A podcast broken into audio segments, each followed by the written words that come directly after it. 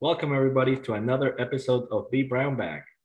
Tonight we have the extreme pleasure of hosting David Sol at Soldavit Cloud on Twitter, and he's going to talk to us about how to make your organization cloud ready. Some quick notes: you can always look for other Be Brown Bag content in Spanish for LATAM, in several languages in EMEA, in Portuguese for Brazil. We all share that at hashtag Be Brown Bag. If for any questions or any comments you have, if you are live listening tonight and you want to send questions that way, I will be monitoring. And with that, I am your host, Ariel Sanchez. Let me know any way I can help you. And I'm turning over to David. Hello, thank you very much for joining. As Ariel mentioned, my name is David. I live in Mexico City. And today I'm going to tell you some tales. I hope you feel like hearing stories. Let me go over. I work as site reliability engineer at Weisling. I am certified as DevOps engineer from AWS, part of the AWS community builder. And you can always look for me at Soldavit Cloud. Okay, when I was a little kid, and I'm sorry to say that this was last millennium, I saw this movie, Buck Rogers in the 25th Century. I love it. Space opera, Martian princesses, daring swashbucklers in space, funny robots. As the Hitchhiker's Guide to the Galaxy mentions, it's from a time where men were men, women were women, and little small furry creatures from Alpha Centauri were small little furry creatures from Alpha Centauri.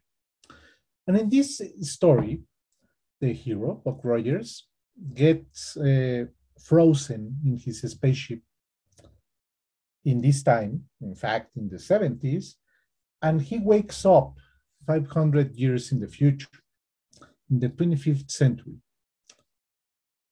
He is basically a caveman. He doesn't know anything about the future. But turns out that there was a big war and the human civilization crumbled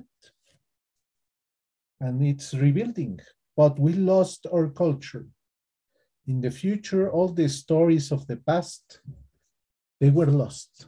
They don't know who were the Greeks. They don't know who were the Franks and the Middle Ages. They don't know nothing about the Industrial Revolution. They are a blank slate, culturally speaking.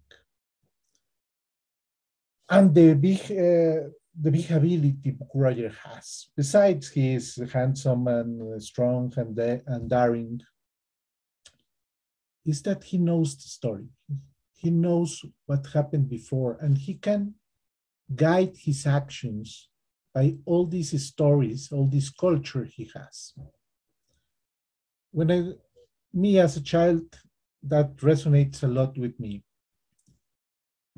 because I have to thank my parents that they gave me what you could say a classical education. They told me a lot of stories about the ancient Greeks and the ancient Romans and the Middle Ages. I remember these books, which I loved as a child, Aesop's Fables, all these stories trying to educate children with animals, saying, okay, this animal did this and this animal did this. And if you behave correctly, everything goes okay. But if you don't, you're going to have problems. And one of the first books in Spanish, El Conde Lucanor, it's a book from the Middle Ages. One of the first books really written in my mother's language, in Español. And it's filled with examples. The count of the title, he asked his friend for problems he has. He tells, okay, I have this issue. I have to take a decision and I'm not sure what to do. And his friend, his consigliere, Patronio, he instead of telling him, oh, okay, you should do this, I think it's better if you do this, he tells examples to him. And he says, okay, with one person happened this thing, and it happened another thing, and the result was this. And with these stories, he's trying to explain to the count what he should do. And I think that's very important. It's very important for us. When we try to move organizations into the future, when the time comes when we want to use the cloud and change all companies or organizations or businesses into the cloud, that we have that culture, we have that way of expressing of ourselves, these shared tales that would let us explain what we want to achieve. So what I want to do here in this hour you're going to give me is to tell you three stories, three fables of this age that can help us explain other people, explain organizations, what we are trying to achieve with the cloud, what problems we're going to face, what difficulties we have to defeat, and what are the rewards we're going to have if we manage to embrace this new technology, if we manage to change our organizations so we become something that can take advantage of the cloud. So let's start with the first story. 120 years ago, most of the factories in the world, the Industrial Revolution had already happened. We're talking about the end of the 19th century and the beginning of the 20th century. Factories used these huge steam engines, and steam engines were great. All the start of the Industrial Revolution was based on the power of steam. And to create this steam and power or machines, we needed these huge steam engines, these huge ovens, and you burn something to heat water and create the steam. And these huge boilers were very hard to start. They were very hard to heat to the correct temperature, so they gave the optimal power to the factory. So it was not practical to start them and turn them off. It was more practical to have them at full power all the time, to keep them running. And that forced them to keep the factories running all the time.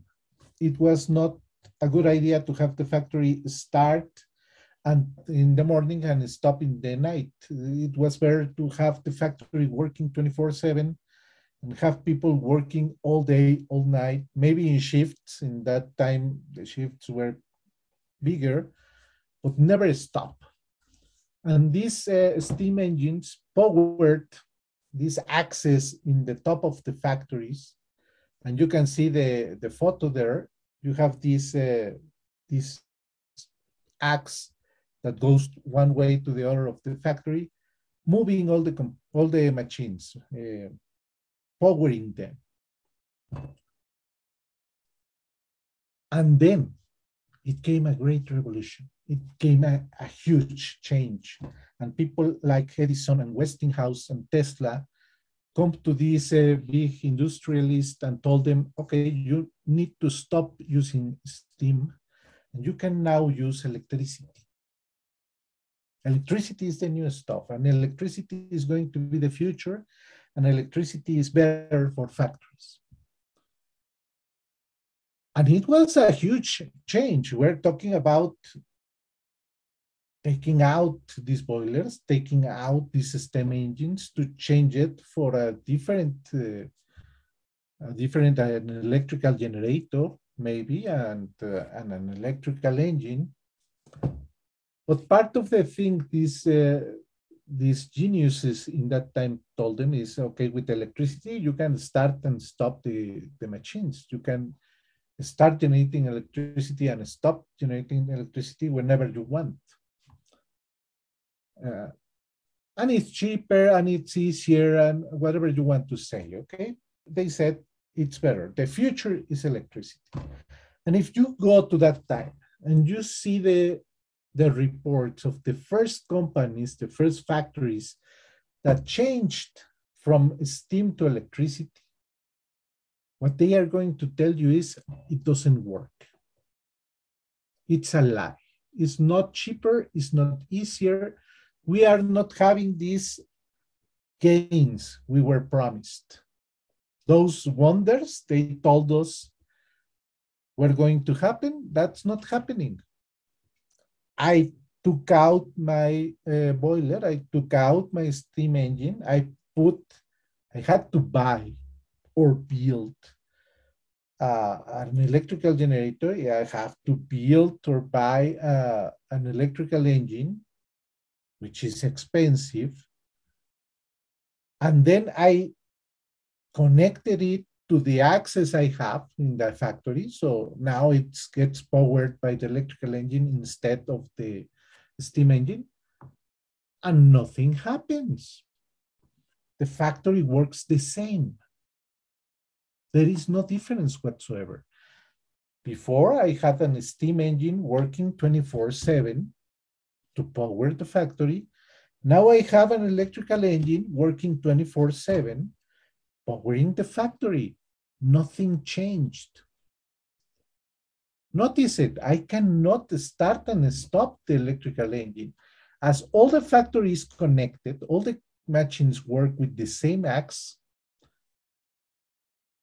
There is no use in stopping and starting the electrical engine. I need to keep it running 24 hours a day. So there is no difference for me. There is no change. I do not have any gain in the business. Yes, I'm not burning wood or coal, but now I need to get my electricity somewhere else. I need a big... probably a boiler to generate electrical energy, and nothing changed. And that happened for several years. Several years, people said electricity is a scam. It doesn't work. It is not an advantage in the business world to change from steam to electricity. And we can talk now, 120 years later, and ask ourselves, what happened? Why they were saying electricity doesn't work? We know now, obviously, that electricity works. We know, today we know all factories use electricity. No factories use steam anymore because electricity is better. What changed? What changed is the way we organize work. Instead of having all these machines all together, all taking the power from the same place at the same time, in such a way we cannot start or stop them, and they have to be in a straight line, we now can have a lot of engines. Instead of having this huge steam engine or this huge electrical engine in our factories, we have hundreds or thousands of small engines. So we can plug them into the electrical installation and have each machine starting and stopping when we need to. Instead of having all of them working 24/7, we separated the work. We reorganized the factory. We changed the place the machines are. We put the machines that we need to create pipelines, production pipelines together, and we can start and stop the machines in that pipeline when it's needed. And that way we can save energy. We can reorganize the factory very quickly. We can move machines around. All of that was impossible in the steam era. That's why we use electricity today. And if it's okay, I'll add a comment. I thought this was the answer for sure, right? I thought that the difference was that utilities started being created, and you know, not everyone needed a generator on site. They could be connected to a utility, and I thought that was going to be it. So, if you tell me, you are correct. The first factories, there were no utilities. The first factories, you needed to build your own electrical generator. In fact, when I give this talk in Mexico, I put photographs of a very nice place here near the city where the generator existed. One of the first factories here in Mexico, they built their generators in a river to use the power of the river to power the factories. At the start, you needed to do that. You needed to build your generator. When it started to be a market for it, yes, utility appeared. It made sense. And now tell me, does this match what we are seeing with the cloud? I think it's a great parallel. So what you're doing is a great parallel to what we're seeing with cloud. But not everybody needs to have their own, you know, infrastructure on site when they can consume it as a utility. Exactly. When we started, if you wanted to have a data center, there was no other way. You need to build one. In the future, and I am convinced of it, in 20 years, to build a data center would be a crazy idea. It would be the same to say a factory, you need to build your power plant. Whatever for, there are utilities that give you the electricity. You don't need to build a power plant. In 20 years, the idea of build a data center for you to have your systems, it would be nonsensical. Whatever for, there are utilities that gives you the computer power. You don't need to build yours, right? And the problem we see that some company says, okay, I'm migrating to the cloud and it's not giving me any advantage. The problem is they are working the same way they worked before. And that prevents them from seeing the advantages. It's the same thing that happened when the first migration from steam to electricity happened. As they kept the factories in the same way, powering the same infrastructure and working in the same way, there was really no advantages of having electricity instead of steam. The advantages of using electricity comes when you change the way you organize the work in the factory, when you change the way even the machines work, because now you can power each machine independently. Instead of having these huge engines, you have a lot of smaller engines, right? But you are completely right. The fact that we can use now these utility data centers, it's something that will give us an advantage that we didn't have before. Okay, so that's the first story, and I hope you liked it. This one is the only one, by the way, that is historically based. This is really history. Now we enter the world of wonder and the world of fables. This is a story I was told many years ago by my first boss. By the way, Samuel, si escuchas esto, muchas gracias. Never forgot that story he told me. When I was a small guy starting in this business, he told me, okay, I need to tell you the story of the white square. He told me once in a military base, in a country we don't want to mention, a captain called a soldier. He called this Jones soldier. Jones, come here, I need you to do something. The captain knew that Jones was smart, was hardworking. He didn't give problems. Jones helped. he obeyed, and he was very smart. And he told him, okay, I need your help. We have this yard where we do the exercises, and the yard has white lines all over it to signal something, but the lines are not looking good. They are old. We need to paint them over again so they look sharp, because tomorrow the general is going to come here to do an inspection, and we want the yard to look great. So here is the paint. We need you for you to paint all the lines before 6 o'clock tomorrow.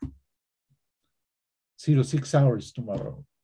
And Jones starts thinking and says, okay, the yard is huge. There is a lot of lines. It's late in the afternoon.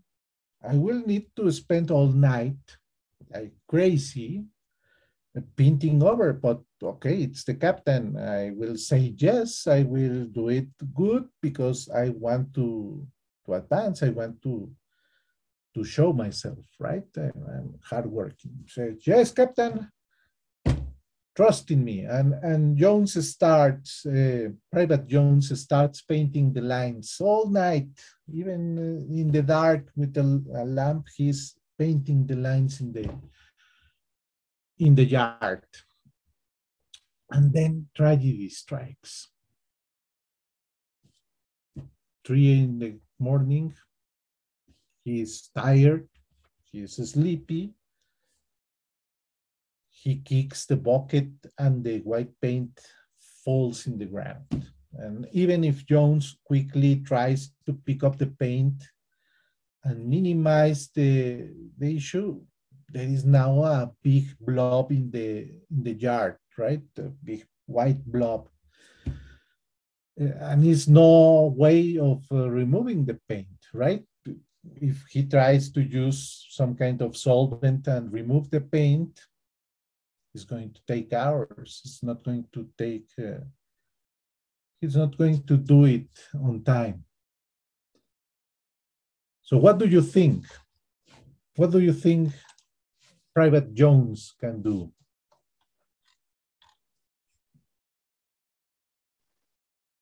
If he has enough paint, he could paint everything white. That's about it. Maybe not everything, but just a white square, right? If he makes a white square, maybe people is not going to realize that it's a mistake. They are going to see this pretty neat, pretty straight square, and maybe they are going to ignore it. They will think it's okay. So Private Jones is very smart. So he says, okay, I can paint the square, finish the lines, and five in the morning, the captain comes, he sees the square, and Private Jones is like sweating and saying, oh, please God, for him. And really the captain only sees that the lines look okay. He says, how are you doing? He says, in 20 minutes I finish. Perfect. Finish. Go get your uniform. Go to the line because the general is going to arrive here and we need everyone to see. He ignores the white square. He only sees that the lines looks okay, that everything looks in order, and he has other things to think about. He ignores the white square. And Private Jones goes away. I am safe. Nothing happened. And he saves himself, right? With quick thinking. And then, many years later, decades later, he's no longer Private Jones. Now he's General Jones, because he is hardworking, he is smart, he knows to think on his feet. So he goes up and up and up, and he becomes a general.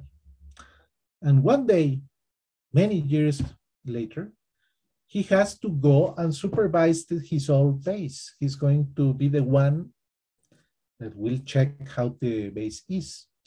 And as he is very hardworking, he does not arrive the day of the inspection. He arrives one day before. And when he gets to the base, what do you think he sees? In the yard, one day before the inspection. Somebody painting the white square? Yes, someone is painting the lines, right? At all speed. And he questions himself, what is going to do when it gets to the white square? Because he says the white square is somewhat visible yet after all these years, right? What is going to do that soldier? And the soldier arrives at the place where the white square is and starts to paint the white square again. So he goes to the soldier and says, private. And the order, yes, general, my general. What is this white square for? Why are you painting it? And the private is white, trembling. General, I don't know. I was ordered. Yes, it's always been this way. They asked me to paint all the lines, and I'm painting all the lines. I don't know what the lines are for. I only know that they asked me to do it.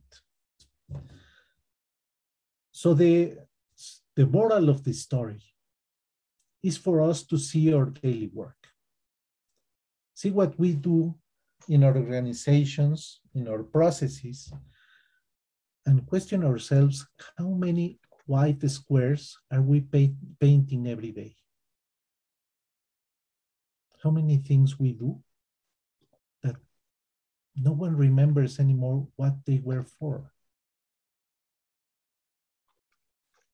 But we spent a lot of time, a lot of resources, a lot of effort, painting those white squares.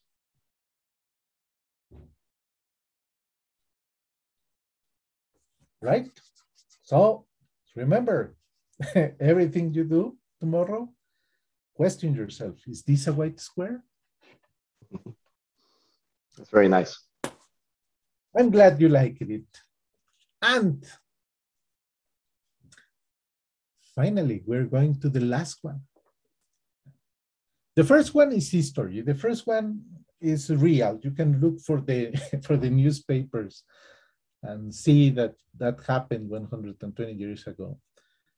The last one, okay, it was told to me, and I think it's a great story, and I try to tell it whenever I'm able, because I think it's something that we need to take into account in our daily work, and in the need of improving our daily work every day.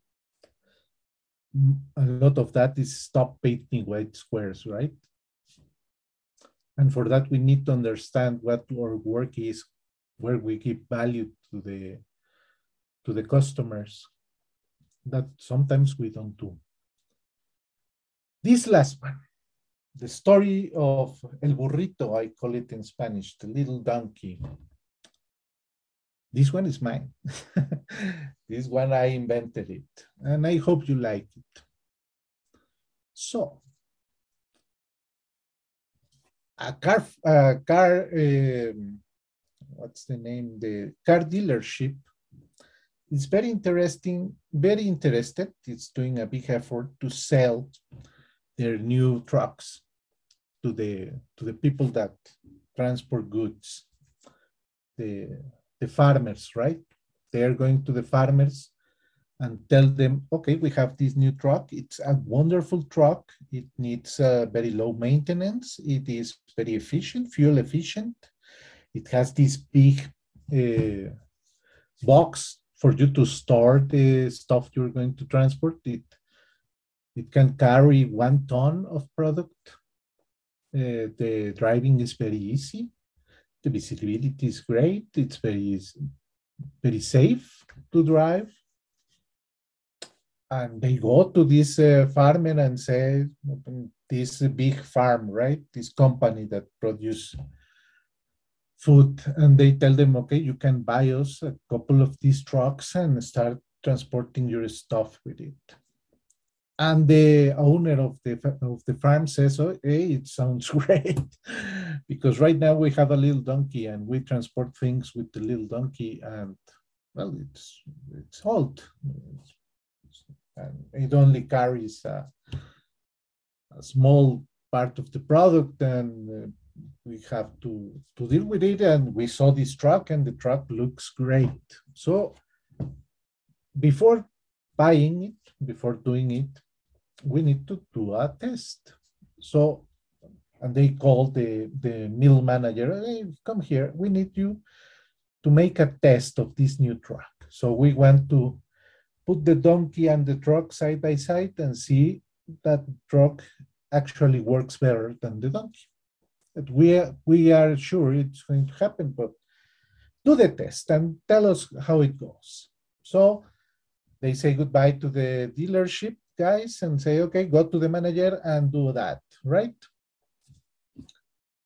So the mill manager goes to the farm with the truck, with the people of the dealership, and says, okay, we are going to do the test to check if the small donkey or the truck is better. What we are going to do is tomorrow, instead of sending the product with the donkey, we're going to send it in your truck. Okay, okay, no problem. We're going to do that.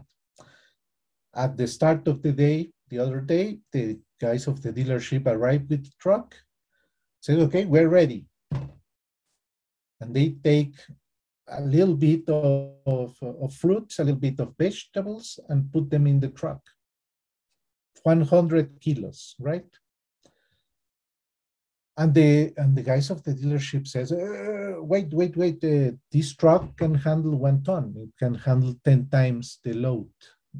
We can transport more. But the guy in the farm says, no, we have a rule here that we can only load the donkey with 100 kilos. We cannot overload the donkey. So each day, we have ready 100 kilos of produce, of vegetables. We don't have any more. Why to have 1 ton of vegetables if the donkey cannot move them? So we only have 1 kilo. We don't have more. The guys of the dealership says, okay, if we only have 100 kilos to move, well, we move them. Okay. Let's go in the truck and get into the highway. And they say, no, forget it. The driver, the guy that handles the donkey that is going to be with them, he tells them, no, we cannot go to the highway. Why not? Yes, no, there is a rule that says that the donkey cannot get into the highway. We have to go over the bridge, over this dirt road, because the highway is very dangerous to the donkey. There is no way we can go over the highway. They say, yes, we know that, but it's not the donkey. We're using the truck, and the truck is for the highway.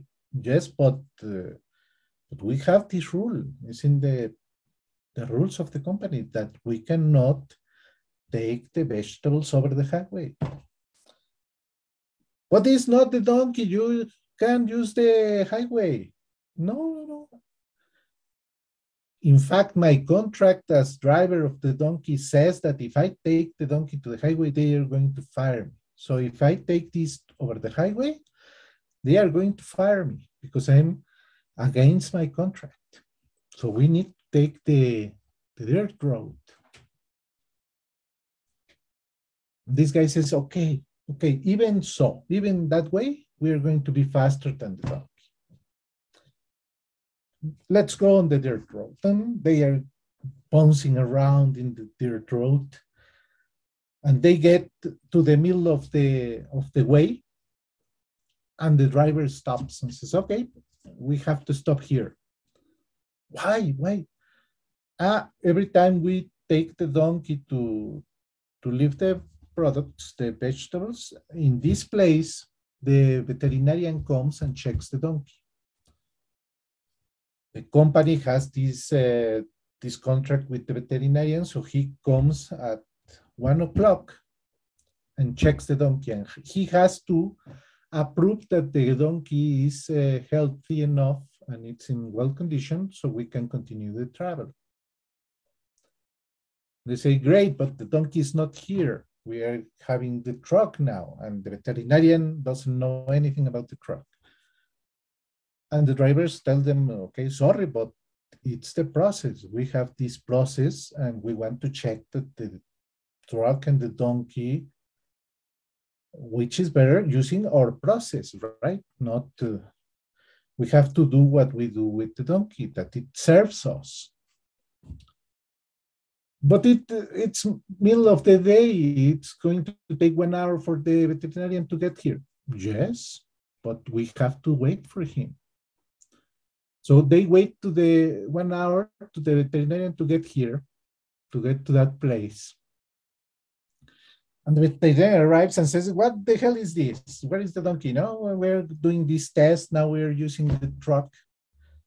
The veterinarian says, but it's not a donkey. How am I going to check the truck? And the guys of the dealership says, you don't know anything about the truck. You cannot check it. And the veterinarian says, well, I need to approve it, and I cannot approve it if the donkey is not here, right? And they spent a lot of time discussing what are they going to do, right? And finally, the veterinarian says, okay, I'm going to report this. That is a breach of my contract, that the donkey is not here. I came and you left me here with nothing to do, but it's not my fault. You are on your own. I'm not validating this. And the guys of the dealership says, yes, we know, we don't care. Let's go on, right? So they can continue the travel and reach the destination, deliver the product.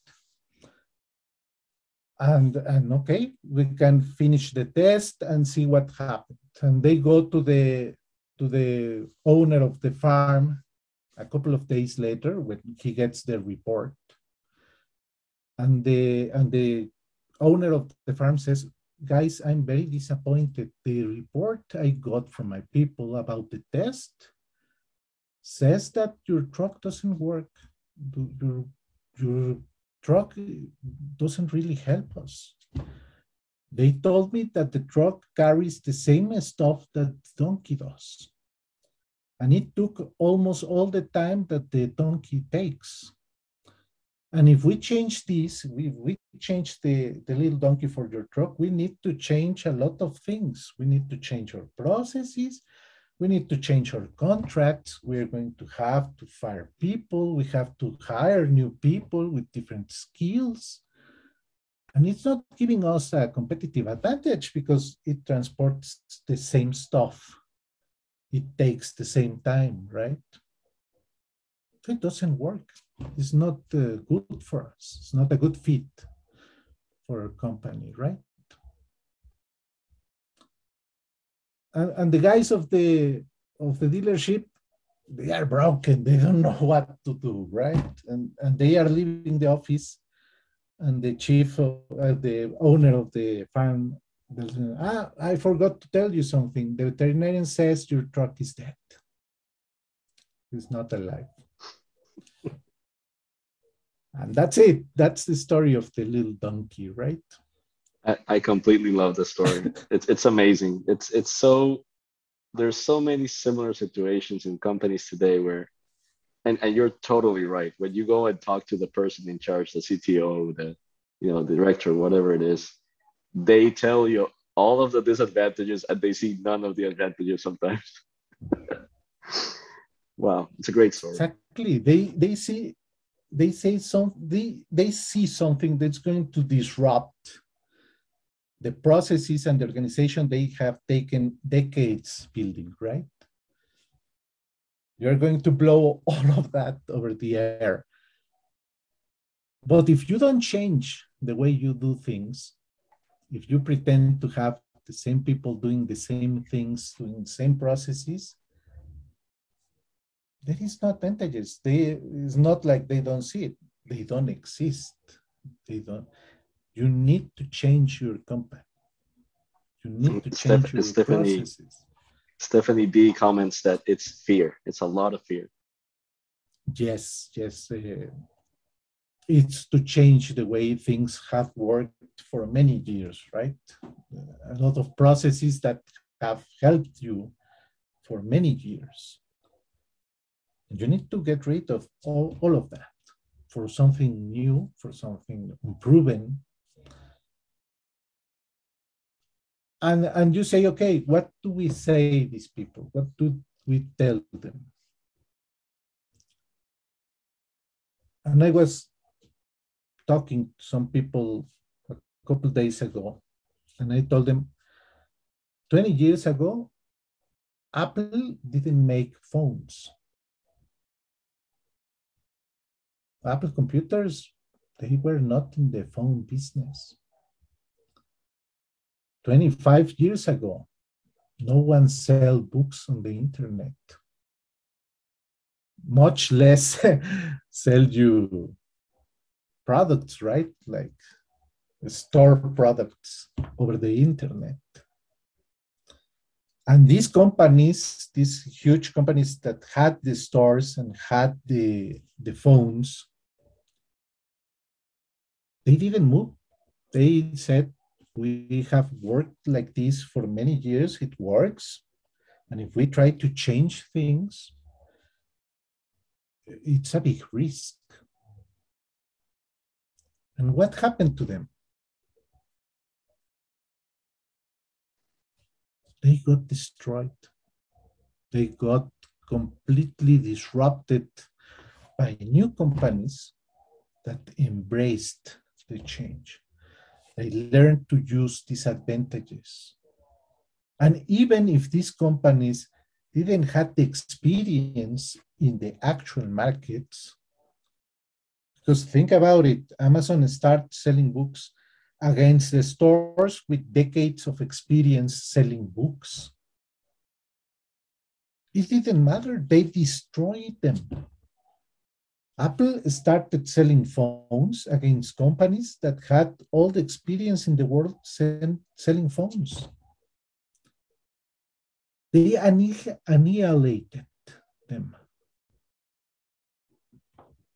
pushed them off the charts. If we are not able in our organizations to change, to adapt to the change, we're going extinct. And there is this book I am reading that I am liking a lot, Project to Product. When it says, in the book says, these huge companies that are appearing, these big companies, Amazon, Apple, Google, they exist before because the other companies, the previously existing companies, were not able to change fast enough. And if we are not able to make the existing companies change, these new companies that know that software and cloud is the future and are taking the advantages it gives, so they outcompete anyone in any market, what is going to happen is they are going to eat the world. They are going to completely annihilate any other company. So we need to make these companies realize that it's a survival need. If they want to survive in the future, they need to be able to perform as well as these big companies that embrace software and embrace cloud do. Or they are going the way of the donkey. Because what is going to happen to the farm that keeps the donkey working and doesn't embrace trucks? The first farm that uses trucks, what is going to do? Yeah, they're going to prosper, and little by little, they're going to eat their lunch. Yes, they are going to eat their lunch completely and very quickly. They're going to take them out of the market. So that's what we need to tell people. And I sometimes feel we need these stories, we need these fables. So we have this way of communicating this need, to warn them, of the risk they are taking if they don't embrace these new technologies, these new ways of working. Because it's not only, and that's the first story, it's not only to plug the cloud and say, I'm innovating. No, you have to change the way you organize work, right? So what do you think? Please put in the chat, what was your favorite story? You know, my favorite story was the last one. They were all very good. You heard me. You know, every one of them I liked.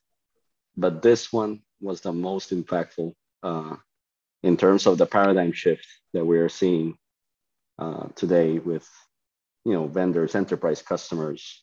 Everybody's being disrupted in some way. And you're totally right that we have to be able to see the advantages and not the disadvantages. You have to understand what new possibilities are open and not how they fit your existing paradigms.